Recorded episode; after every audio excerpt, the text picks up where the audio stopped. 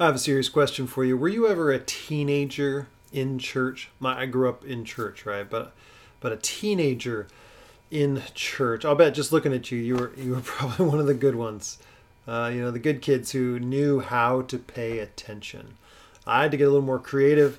Uh, my friend Jason and I would create time capsules with the bulletin material. Take a strip off, uh, make a time capsule, put them in the metal tubes of the chair, pop the top off, and slide them in there. We'd record the weather, uh, the date, how many songs were sung, how long the prayer was, because there was always a you know someone who got up and, and did a prayer. How time that, uh, how long the sermon lasted, right? I recall a sermon record that was uh, an hour and twelve minutes.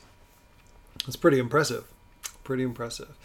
Uh, before someone could pretend to be on their Bible by looking at their phone, yeah, it's really that obvious, by the way. Teens looked through the Bibles in church when they were bored. Is that a bad activity? Well, as part of my rascally nature, the verses that popped out were were crude, of course. Imagine that. Imagine that. One of the first verses that I memorized outside of maybe a regular class or or school or those different kind of things was Deuteronomy 23 12 through 14. and I figured it would never come up uh, except as a joke uh, until today. Yeah. Uh, it says, You shall have a place outside the camp, and you shall go out to it. All right, so tech context this is Deuteronomy, this is the, the Torah, this is God's instructions through Moses to the people um, because God is now dwelling in the midst of the camp, in the tabernacle, right? The tent of meeting, his presence there. You shall have a place outside the camp, and you shall go out to it. And you shall have a trowel with your tools. And when you sit down outside, you shall dig a hole with it and turn back and cover your excrement. Because, so, because the Lord your God walks in the midst of your camp to deliver you and to give up your enemies before you. Therefore, your camp must be holy, so that he may not see anything indecent among you and turn away from you. Right? so, that's a that's a silly example. Bring a trowel, right? Bring a trowel when you go outside the camp to relieve yourself, is what he's talking about, right? To go relieve yourself, dig it up, cover your excrement, because the Lord your God walks among you to deliver you and to give up your enemies before you. So your camp must be holy. Right? God's not about to walk through the camp and step in any of that, right? So this crude verse, you know, it gets it easily gets a chuckle. There's in the midst of it is an amazing principle, and it tells us so much about God's desire to be present with His people. Think about that. When I was growing up, I heard the emphasis on going up to dwell with God, you know, but the Hebrew scriptures are about God coming down to dwell with His people. Right? It starts in Eden and that gets disrupted. But then he wants to come back down and be with his people. If Yahweh is among us, who can be against us? I'd like to see you try to attack us when Yahweh is with us. Uh, to quote Chesty Puller, who's a famous decorated Marine lieutenant general, which I'm now becoming familiar with, he said this We're surrounded. That simplifies the problem. They're in front of us, behind us, and we are flanked on both sides by an enemy that outnumbers us 29 to 1. They can't get away now. the Hebrews in the wilderness had the God of the universe come down to dwell among them. Yahweh is in the tabernacle and walking among you to save you and deliver you from your enemies. Whom shall we fear? The enemies that surround us can't get away now. They have been drawn in. So the Bible's main message, uh, if you think about this, it is not about how to go to heaven when we die. It's more about God coming from his heavenly spiritual dimension to live with us here. that looming question since the fall of the divine beings and human beings in the Garden of Eden is how can God become one again with his creation? Of course, it started in Eden, as I mentioned, with the first humans, but then again in the tabernacle in the wilderness. If God's going to live among you, preparations need to be made. And the Torah, the first five books, actually, eh, when you think about it, the Torah is kind of all of the, the scripture, is outlining the measures required to continue to be the host of God's presence. Think about that the Torah outlined the measures required to continue playing host to the God of the universe. Touch no unclean thing, he is among you. Now think about it. It's, it's quite an amazing proposition to have Yahweh, who is consuming fire, dwell among us. So, what kind of preparations do we need to have besides the trowel to dig with, right? When you relieve yourself uh, speaking of our God as a consuming fire, uh, as you know, it's almost time to put on sunscreen if if our summer ever arrives. Um, that's one way to make preparation for contact with the sun's rays, right? That makes sense. And if, if summer never comes, we should maybe consider space travel to get closer to the sun. Actually, we've been sending probes and telescopes toward the sun, and it takes years to prepare the materials to shield the spacecraft from the sun's rays. Right? And the sun is 93 million miles away, which we're, we're thankful for. Um, and that's difficult to manage as it is, but it would be quite another thing to have the energy of the sun, the sun itself, come and dwell in your neighborhood. Think about that. How would your HOA have to prepare for that type of radiation? Right? Your whole way of living would need to adjust with layers of protection. And it was the same way, the, the layers of protection that would need to be in the Hebrew camp for God's presence to be among us in the tabernacle. And so the tabernacle experience in the wilderness was an attempt to play host to the divine presence. Some of you know um, it didn't always work out. Sometimes there was uh, an exile and they had to go away from God's presence, which is the worst thing imaginable for the Hebrew people. What are they going to say about us now, right? So the temple and the tabernacle space was not an option for the Jews. Should we have God's presence among us or not? Well, if we don't have God's presence among us, we're done for. It was their very protection, their assurance of rescue, pardon, salvation. He's among you to deliver you from your enemies, right? And there are all sorts of rules, as you can imagine, for when the God of creation moves into your neighborhood. In March of this year, the world watched with concern when the nuclear power plants were threatened by Russian troops, you know, get being shelled and all that. Don't breach the wall. There's power in there that you do not understand. It's, the same with God's presence dwelling in the midst of his people. So it's it's very rare for a human to be invited into the very presence of God, and even then, special preparations were needed to be made. And for the nation of Israel, what they did was send the lifeblood of an animal on ahead of them to represent them and their life before God's presence. And then, as Jesus began his ministry on earth, again, God coming to be with us, he brought the kingship or the, the kingdom.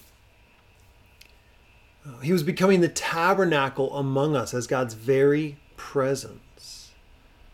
As this happened, John the Baptist was warning the people to prepare their hearts, repent, wash themselves clean, because God was coming and, and we needed to, to be prepared for that. He's coming into the camp, as it were, and, and we don't know when he's going to come, so get ready. Get your trowels, clean up the place, clean up your hearts. And that made complete sense, especially to the Israelites. They understood that. We need to repent of our sin that, that drove God's presence away from us in the first place, leaving us vulnerable to attack. We need to turn from idols that caused us to go into exile and prepare our hearts to receive a new work of God. Are, are you tracking with me? Does that make sense? That God's presence is all that matters. If He leaves, we need to invite Him back. All right, Real simple kind of concept, but it took the entire Old Testament to tell us that. And then John the Baptist, Matthew chapter 3, 1 through 3, and then I'll tag verse 11 as well. In those days, John the Baptist came preaching in the wilderness of Judea Repent, for the kingdom of heaven is at hand. God's kingdom coming here. Wow. For this is he who spoke of was spoken of by the prophet Isaiah when he said, The voice of one crying in the wilderness, Prepare the way of the Lord, make his paths straight. This is what John would cry out and gather crowds God's coming back. His kingdom is coming to be established. He is coming here. And John would say, I baptize you with the water of repentance, verse 11. But he who's coming after me is mightier than I whose sandals I am not worthy to carry. He will baptize you with the Holy Spirit and fire. Whoa. And so when Jesus died as our substitute, he also rose from the dead and ascended to the throne, bringing his blood to the altar in the, the heavenly temple, the heavenly space, to represent our life before the very presence of Almighty God. And so then if if we are in Christ, then our life is wrapped up in his life and his life's blood was prevent, presented in the very presence of God. And so now once and for all his sacrifice covers for our sins and guess what? makes us his dwelling place. Together we represent the temple space where God dwells and we represent his presence in the world. So now we become the space. So God promises the very presence of God will be among the people of God to accomplish the mission of God.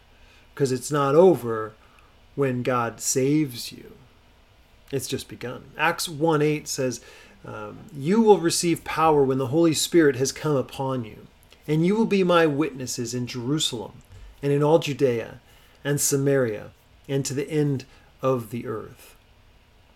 In our passage today, we're going to meet a dozen men who were baptized and ready for the Messiah. In fact, trying to walk in the Messiah's ways. Here's our passage, Acts chapter 19, 1 through 10. And it happened that while Apollos was at Corinth, Paul passed through the inland country and came to Ephesus. Okay, Paul uh, is traveling on his big whirlwind tour uh, Apollos is away. He's in Corinth. We've just been talking about him, and, and Luke wants to make a distinction. Uh, Apollos isn't here. so Paul passed through the inland country and came to Ephesus. There he found some disciples, and he said to them, Did you receive the Holy Spirit when you believed? And they said, No, we, we don't know about that. We haven't even heard that there is a Holy Spirit. Or, no, that the Spirit of God wants to do what again? And he said, Well, into what then were you baptized? And they said, Well, into John's baptism. And Paul said, John baptized with the baptism of repentance, telling the people to believe in the one who was to come after him. That's Jesus. And on hearing this, they were baptized in the name of the Lord Jesus. And when Paul had laid his hands on them, the Holy Spirit came on them, and they began speaking in tongues and prophesying. There were about 12 men in all.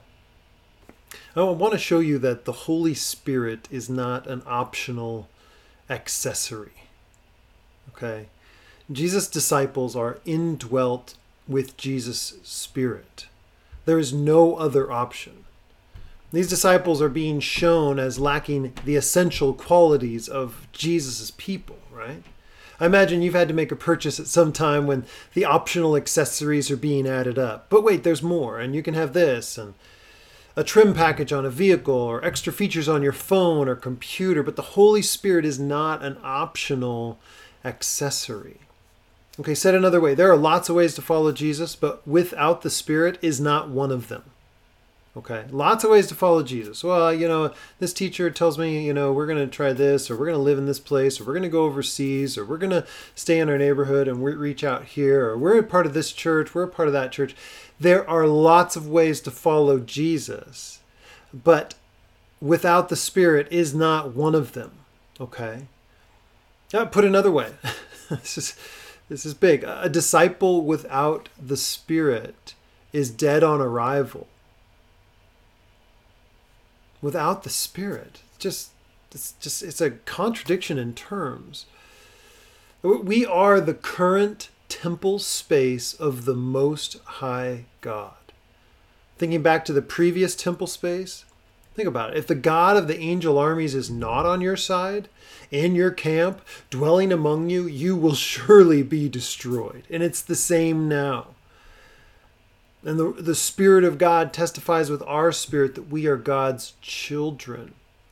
His Spirit at work within us. And sadly, there are, let's say, disciples, quote unquote, now without the Spirit, and they're not safe and secure. But I said the thing, and I prayed the prayer, and I and I well, I came to church, or I, I walked an aisle, or well, do you have the Spirit of God? So there are disciples without the Spirit, I guess, and and and they're not safe and secure. God's presence does not dwell among them. The camp is subject to being surrounded and raided, and I do not want that for you.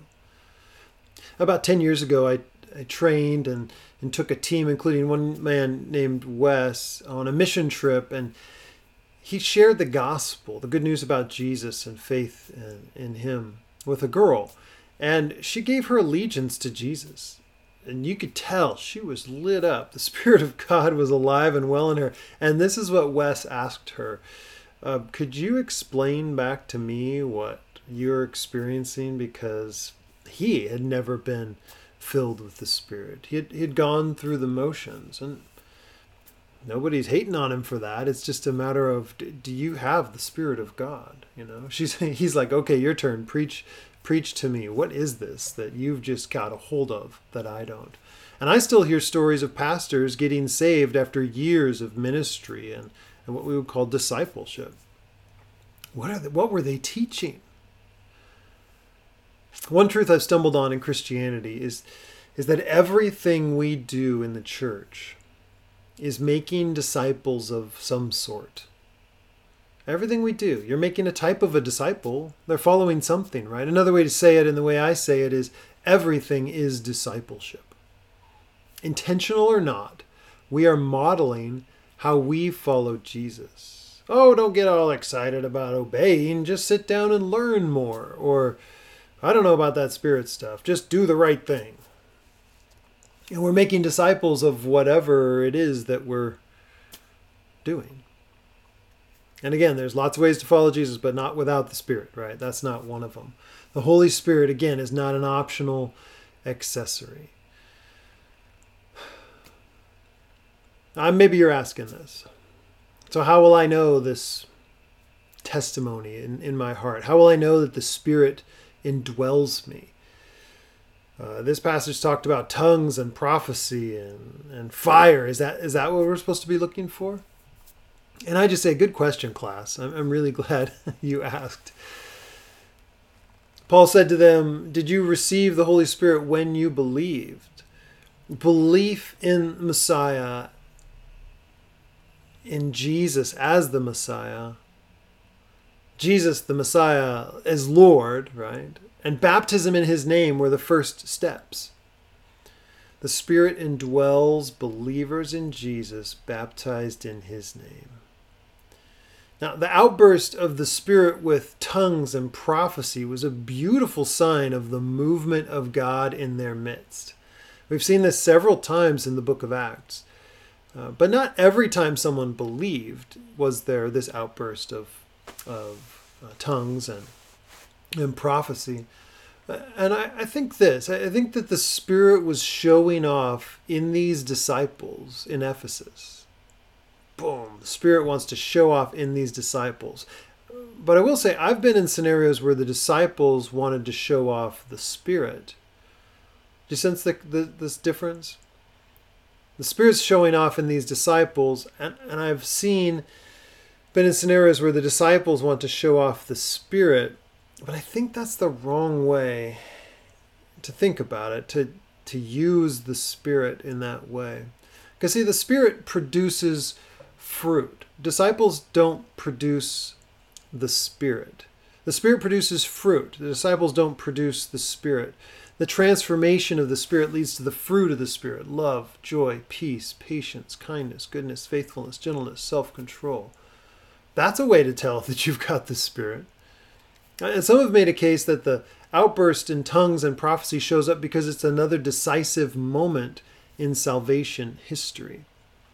Remember Luke's thesis in Acts 1 8, but you will receive power when the Holy Spirit comes upon you, and you will be my witnesses in Jerusalem and all Judea and Samaria and to the ends of the earth. Right? It wasn't power just for power's sake, it was power for witness.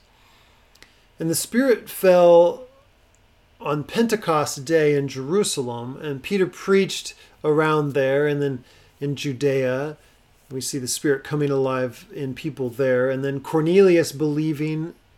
And then we see the signs of the Spirit again in this way. They're present. Then we see it in Samaria, Jerusalem, Judea, Samaria.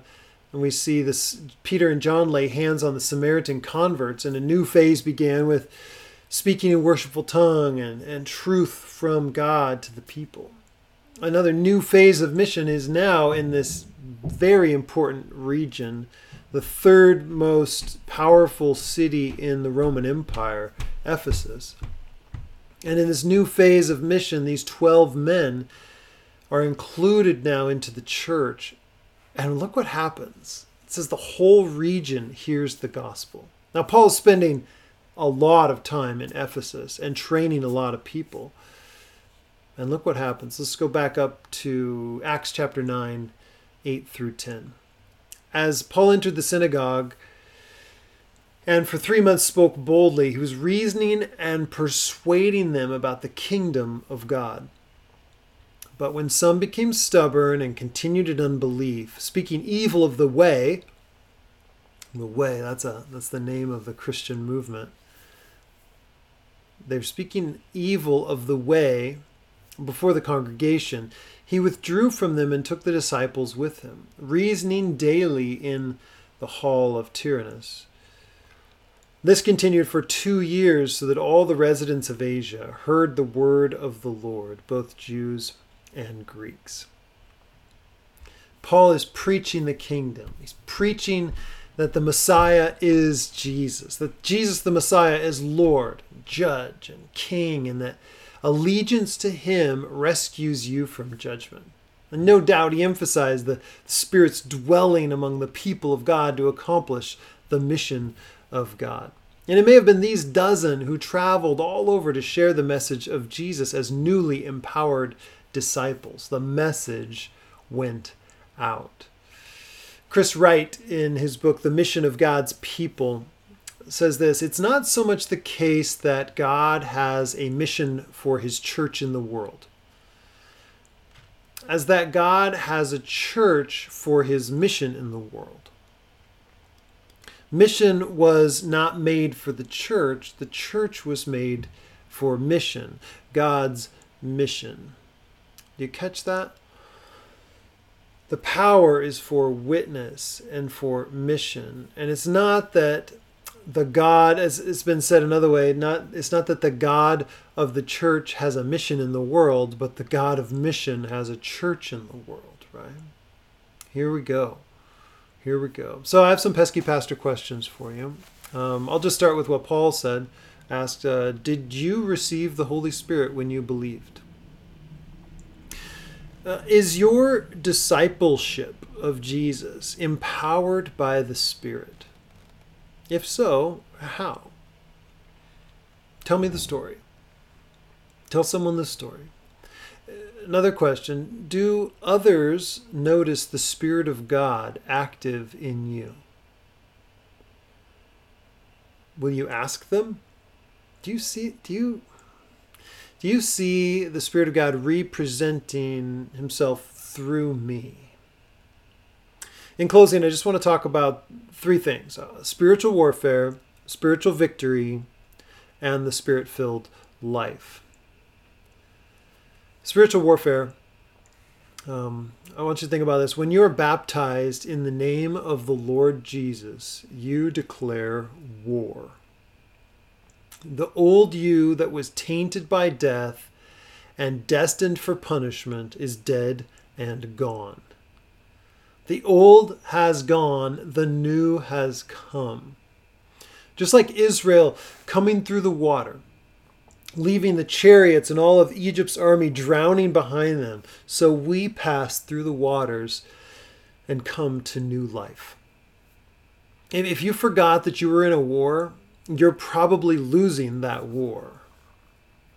There are schemes against you and your family. The dark powers want to take you down and silence your voice. I don't think I would have to spend a whole lot of time trying to prove that to you. I think you can feel it. Spiritual warfare is for real. When we're baptized, we are saying, You no longer have your hooks into me. You had your hooks into the dead man, but guess what happened? That dead man died, and now I'm raised in new life. So we're declaring war on the kingdom of darkness. Do you want to do that? Do you need to be baptized? Come talk to me. Spiritual victory. Let's just confess that it's very mysterious how the Spirit works. God works in mysterious ways, right? You can do no better than to have a spirit of obedience to say yes to Jesus. And when he says no, we trust him. You just keep your yes on the table and trust Jesus. I'm bringing this up because we see in this very region of Ephesus where Paul is, it's now filled with the message of the gospel. It was the very region where they were forbidden to speak the gospel earlier